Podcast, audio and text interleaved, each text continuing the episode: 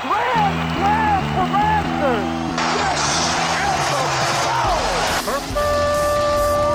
It's time for Blessed to Play on EWTN Radio, uncovering the role that faith plays in the lives of sports professionals from around the country. And now, here's your host, Ron Meyer. Fire score!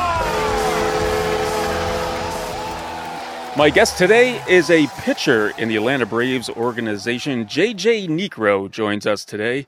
He comes from a long history of professional baseball players. In fact, his late father, Joe Niekro, pitched in the major leagues for a long time, and his uncle, Phil Niekro, did as well. And if that's not enough, well, his brother, Lance Niekro, played for the San Francisco Giants in the major, major leagues as well. We'll talk a little bit of baseball, about his career, and also about what drives him to be the man he is today. He's a character driven athlete. I'd like to welcome JJ Niekro to Blessed to Play. JJ, welcome. Thanks for having me, Ron. I'm really excited to discuss my career and, and the spiritual life as well. Yeah, this is going to be interesting because you have such a background. Uh, I mean, baseball's in your DNA. Let's let's put it that way. And you come from obviously a great baseball family. Um, Phil and Joe Niekro combined to tally 539 wins, the highest combined total for siblings in Major League Baseball history. And they were known for the knuckleball. And there's a lot of people who could throw the knuckleball, but they can't control the knuckleball. And certainly, uh, Phil and your dad Joe did just that. But talk about, uh, I know you lost your father when you were young, I believe around eight years old, but talk about, you know, growing up as a Niekro and have baseball all around you. Yeah, so I lost my dad when I was eight, but I still have a lot of really great memories with him. Obviously, from the time that you're in a crib, you're going to have a baseball and a baseball bat in your hands. And it was just like that for me and my family.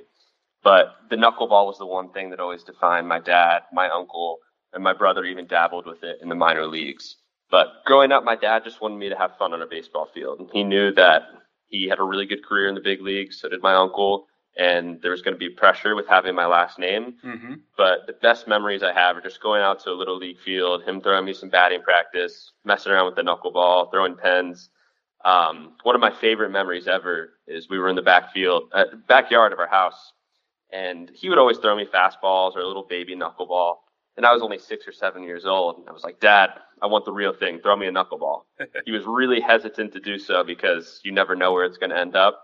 He threw a good one. I didn't catch it. Hit me right in the face. So from that point on, I was like, I knew what my family had with the knuckleball in their history. So you talked about the pressure of growing up as a Niekro, and you had to live up to that expectation.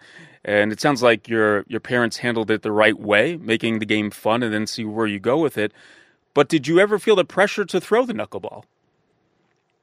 I wouldn't say I felt pressure. Everyone always asks naturally with the last name of Niekro, but honestly, I just felt more pride.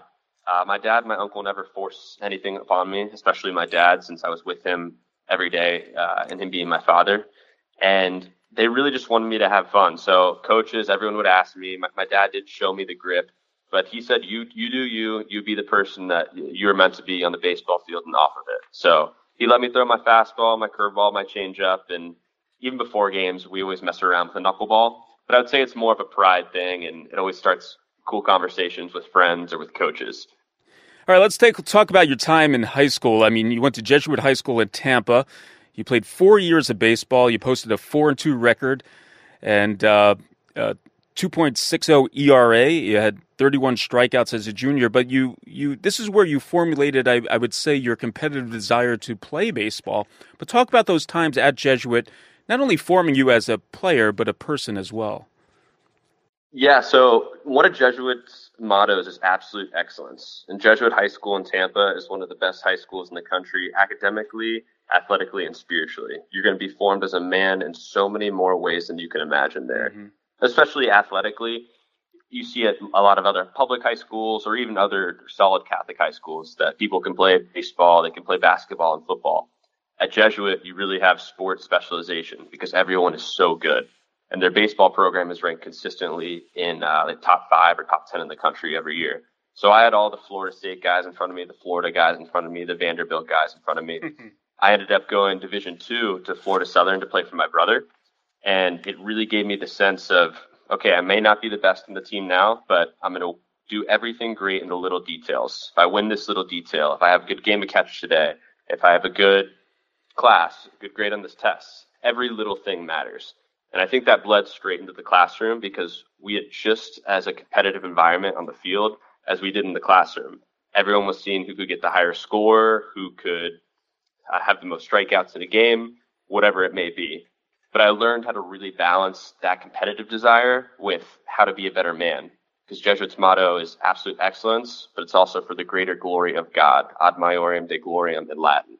So balancing those t- two things out really gave me the desire to be great but also to care for others and prioritize God first in all that I do. Yeah, we talk about greatness, we're talking about magnanimity. So it's desire to do the will of God to the best of your ability. And you're also the recipient of the Al Lopez Man of the Year Award as well, the Heart of the Tiger Award while at Jesuit. So you took this to heart, obviously, and then you decided that, you know what, I want to play some more baseball. So there's this guy Lance Niekro who's coaching at Florida Southern. You may may have heard of him, and uh, you decided to go that route. Talk about the recruiting process and ultimately why you wanted to play for your brother at Florida Southern. Yeah, so at Jesuit, you definitely garner a lot of attention, whether you're a good athlete or a great athlete, just because of the environment that you're in. And I would say I was good. I, wasn't great yet at that point, and we're obviously always becoming great. That magnanimous mindset, as you as you uh, mentioned. But Lance reached out to me my junior, senior year. He kind of gave me time to go over the options that I wanted to do. I was really pursuing Catholic school at 1st mm-hmm. and I was looking at Boston College, uh, St. Joseph's in Philadelphia. But I knew that I wanted to stay in warm weather, so I could be close to home. I could play baseball all year round, and I could be around my family and friends, and they could come see me play. So it really was a no-brainer when he offered me a scholarship, and I knew I'd still have a, a really strong sense with Tampa, uh, being with my mom, who I'm extremely close to down here, and again, just having my friends uh, that I grew up with all along be able to come out to watch me play. Yeah, it makes a lot of sense. Blessed to play Ron Meyer talking today with JJ Niekro. He's playing in the Atlanta Braves organization and uh, played A ball and hopefully moving up. Had a great year uh, playing A ball. So you're at Florida Southern here, and uh, there's a common theme with you, and that's uh, academic All America first team. So obviously you you really excelled in the classroom and you excelled on the field as well. I, your senior year, three and one, uh, five starts. Uh, your three wins were tied for second in the SSC. You led the team in strikeouts with 30 and was second on the team in innings pitched with 29. So it really all came together for you collegiately.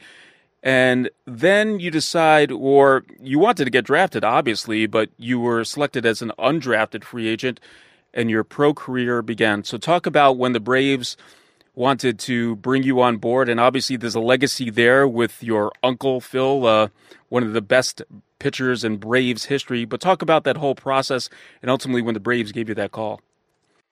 Yeah, so even before that process, actually, in 2020, I had Tommy John surgery. So I pitched pretty well for my first couple years of college, and then I had a uh, a tear in my right elbow, but I threw through it definitely had some pain. And by the time my senior year rolled around, I did have a really, really good senior year, but I actually blew my elbow out completely two weeks before COVID ended the season. Mm. So I got the surgery then. I was able to do a ton of rehab during that year because the world was kind of stopped. So it was the perfect time to get it done. Almost divine intervention. Uh, I flew up to New York the day before elective surgery was canceled, got it done, and then was able to start the rehab process. Um, but I knew one thing I had to work on was velocity. And that was something I really emphasized in my rehab and in my training. So once the time that spring season rolled around, I had a pretty good year, even though it was in limited fashion. And then the Braves eventually reached out to me. I guess they liked what they had seen. And uh, I, I've done pretty well for them the past couple years and looking forward to continuing to do so. But it's, it's always an honor to put on the Braves uniform because my dad played with them. My uncle obviously is, is in the Hall of Fame with them and even my brother played with them in the minors. Mm-hmm. So every time I put on the uniform, I'm just reminded of how great of people they were because you meet people in the organization that knew them, that knew their character. And again, you see my uncle's name all over the place, whether it's in yeah. the dorm rooms we stay at there or this meeting room or this coach's locker is named after him. So it's a really, really cool and almost divine way to uh, honor them on and off the field. It seems like you're really embracing that because it could become a distraction because you want your own identity, obviously, as a professional athlete, but yet alone you have to answer all these questions about being a Niekro. But you're really embracing the history behind it because it's it's part of who you are.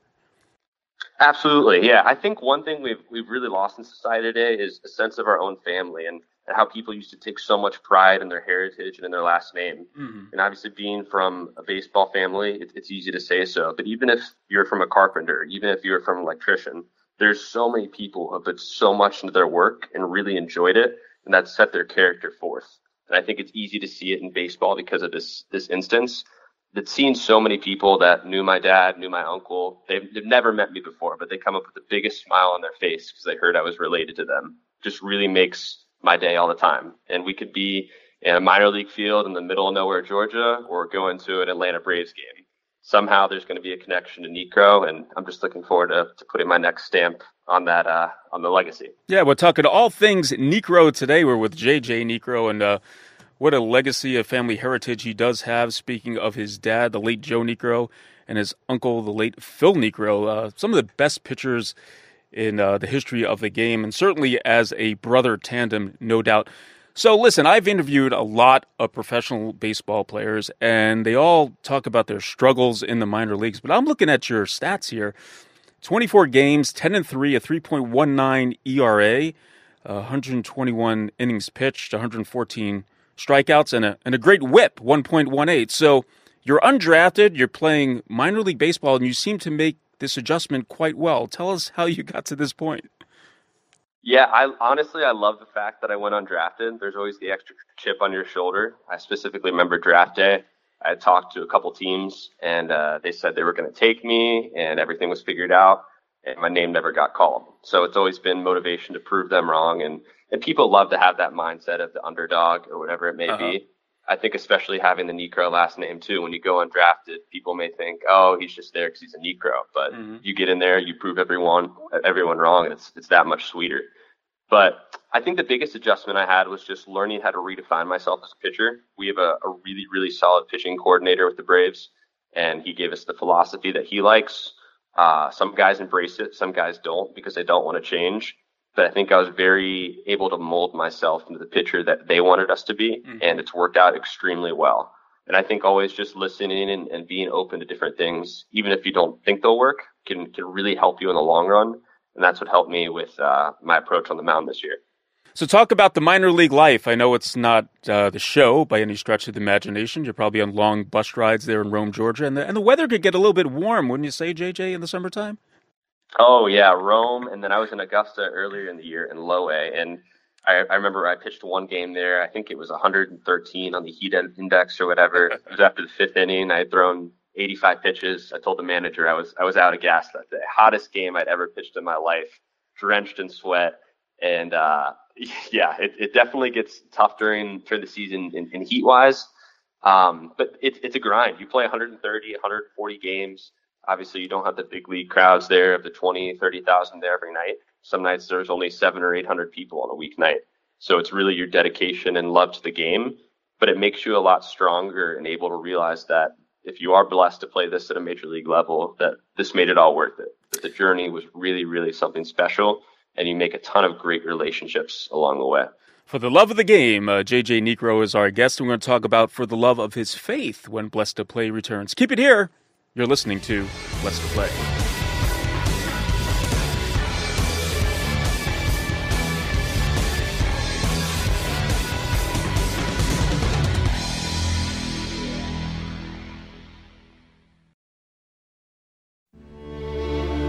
Lord Jesus Christ, who are called the Prince of Peace, who are yourself our peace and reconciliation, who so often said, Peace to you grant us peace. Make all men and women witnesses of truth, justice, and brotherly love.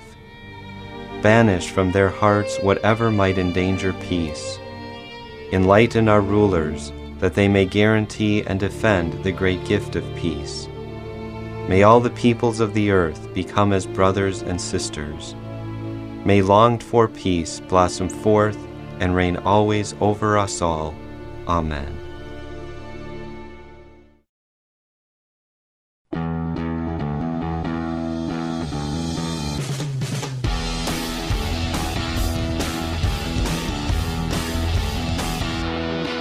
Welcome back to Blessed to Play. Ron Meyer joined today by JJ Niekro. And if you're familiar with that last name, you should be if you like Major League Baseball because his dad, the late Joe Niekro, and his uncle Phil Niekro, some of the best pitchers in Major League Baseball history, certainly the best some of the best knuckleball pitchers in Major League uh, Baseball history, and we talked about them and their legacy, and also JJ starting his own legacy. He's playing in the Atlanta Braves organization. He was with High A with Rome in Georgia, and he's looking to move up. I think he is. I'll probably see him in Double A, hopefully Triple A, and then uh, watch out, he might make it to the show.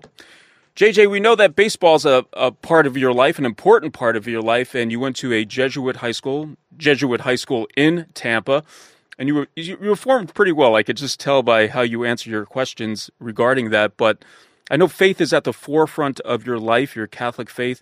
But tell us what faith means to you and why. Yeah, specifically my Catholic faith. I think you hear a lot of teammates say they're Christian or they're believers in Christ, but the fact that Catholic, which really means according to the whole, so baseball, the spiritual life, everything you do within life really re- revolves around our faith through Christ. So that's been something that's really helped me on uh, on the baseball field, and, and obviously Jesuits formed me as well in that um, ad maiorem Dei gloriam, which I mentioned earlier, for the greater glory of God. Mm-hmm. If we do every little thing in our life for the greater glory of God, you know that you're offering it for something more than just a baseball game, more than just an assignment, more than just work. And I think that is what really completely fulfills you in life. So that sense of just carrying with carrying that idea and carrying the Catholic faith within me during the season always helps me find the joy even in times of the minor league grind that we were mentioning earlier, the hotels, the bus rides, the late nights, or even when you're struggling. Now, I wanted to talk about when you made it your own. I, uh, this is a common theme that I ask questions to my guests because you could be formed in the faith, right? Your parents could bring you up in the faith and you learn the faith, which is not a bad thing. But at some point, it's got to be something that you grasp, that you hang on to, that you take ownership of. When did that happen for you? Yeah, so when I was eight years old, we, we had mentioned earlier, I lost my dad. I also lost my grandfather and my uncle, all within the span of 100 days of each other. And they were all kind of unexpected. My dad passed away from a brain aneurysm. My uncle was from a heart attack, or my grandfather was from a heart attack. And then my uncle uh, had his battle with cancer cut short. And I realized then we didn't have as many fatherly figures in the family, even being eight and nine years old when this happened. But I think the Lord allowed me to, to mature quickly to see that this earthly life is going to end, and most of the time it's sooner than you think. So you really have to find the joy in, in every moment of your life. So ever since I was eight or nine, I realized those things and just to be happy because you never know what's going to happen. You never know if you're going to wake up in the morning. And a lot of people take that as a cliche, mm-hmm. but once you really apply that to your life to, to live for the greater glory of God, to do that extra rep, to do that extra activity with a friend, mm-hmm. that's where you find that true sense of joy and fulfillment. And I just hope a lot of people can realize that at a young age too. I want to build on that. Let's talk about a theme here living in the present moment. And as a pitcher, as a person who plays baseball, there's many ups and downs, and focus is part of that. But talk about your faith and also living in the present moment. Yeah, I'll just tie that into uh, actually our, our mental performance coach with the Braves. So they hired him in the past couple of years, and the mental game has been a staple of baseball mm-hmm. for a while, but especially in the big leagues with how rapidly and how fast people can decline in uh, in professional sports. So our baseball coach always really says, "Be be great where your feet are."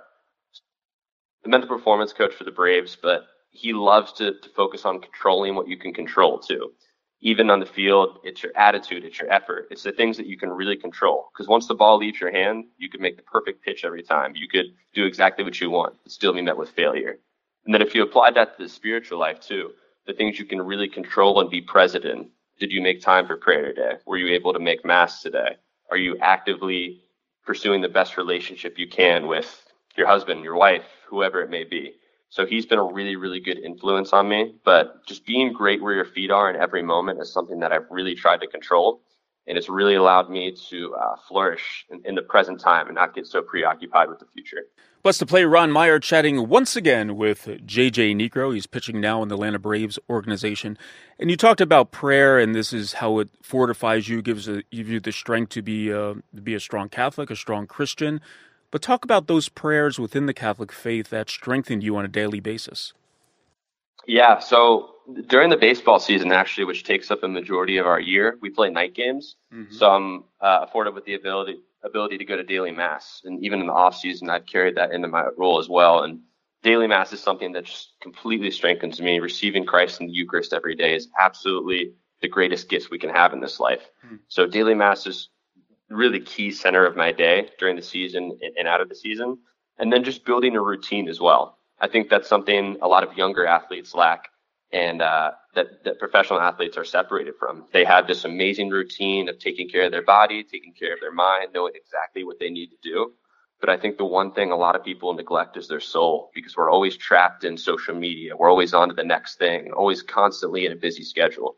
But once we take a time to kind of step away to, to set that prayer routine, to go to mass for a couple days in a row, you find God in that silence that allows you to recenter on your relationships, to recenter on Christ, and recenter on the things that really matter in life. So we talked about those long bus rides in the minor leagues, and there's a lot of downtime, especially during BP, that batting practice for those listening.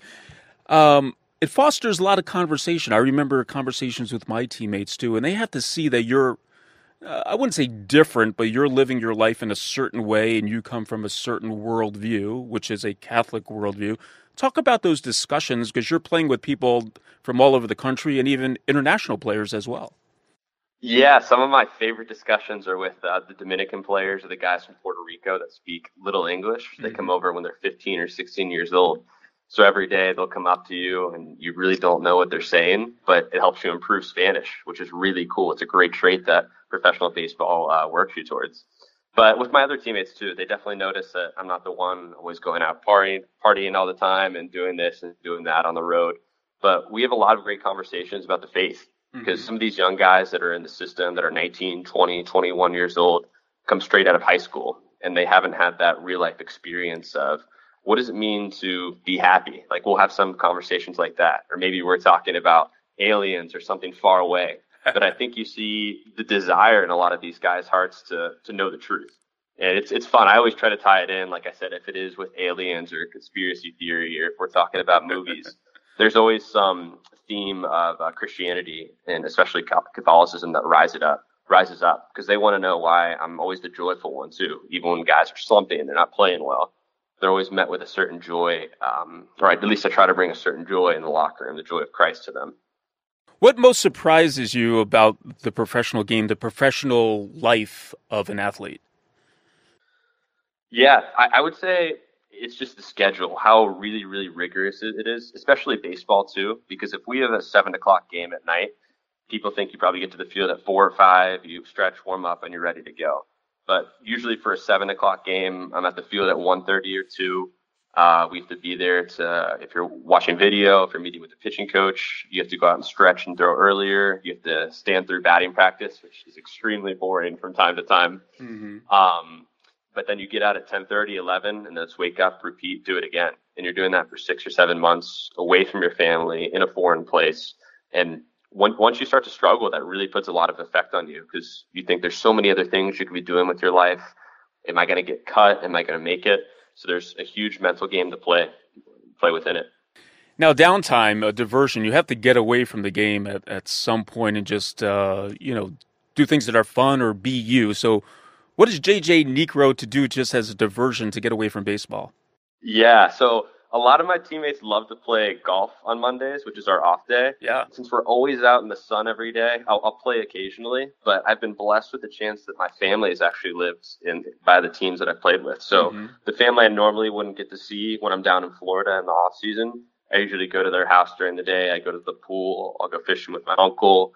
Um, so we love doing that. And that there's ever like a basketball court around, just love being outside, playing basketball, uh, going on hikes in the woods with my family, and then reading. So I love to read philosophy, theology, some of that pretty intense stuff that I got from Jesuit. So always something to explore, to work on, but it, there's always a different way to find to find God, and I think that's the one thing I've really found in baseball too, in, in that schedule and in that downtime. That the Lord's always calling us to do more and to do more for Him and through Him. So you've been through this process. You went through high school, you went through college, and ultimately now you're un- you're playing professional baseball. What would be your advice to someone who is in your position, has a talent, and they want to run with it, so to speak? What is the right perspective to have as you go along this process? Yeah, I think there's two things. Uh, the first goes back to control what you can control.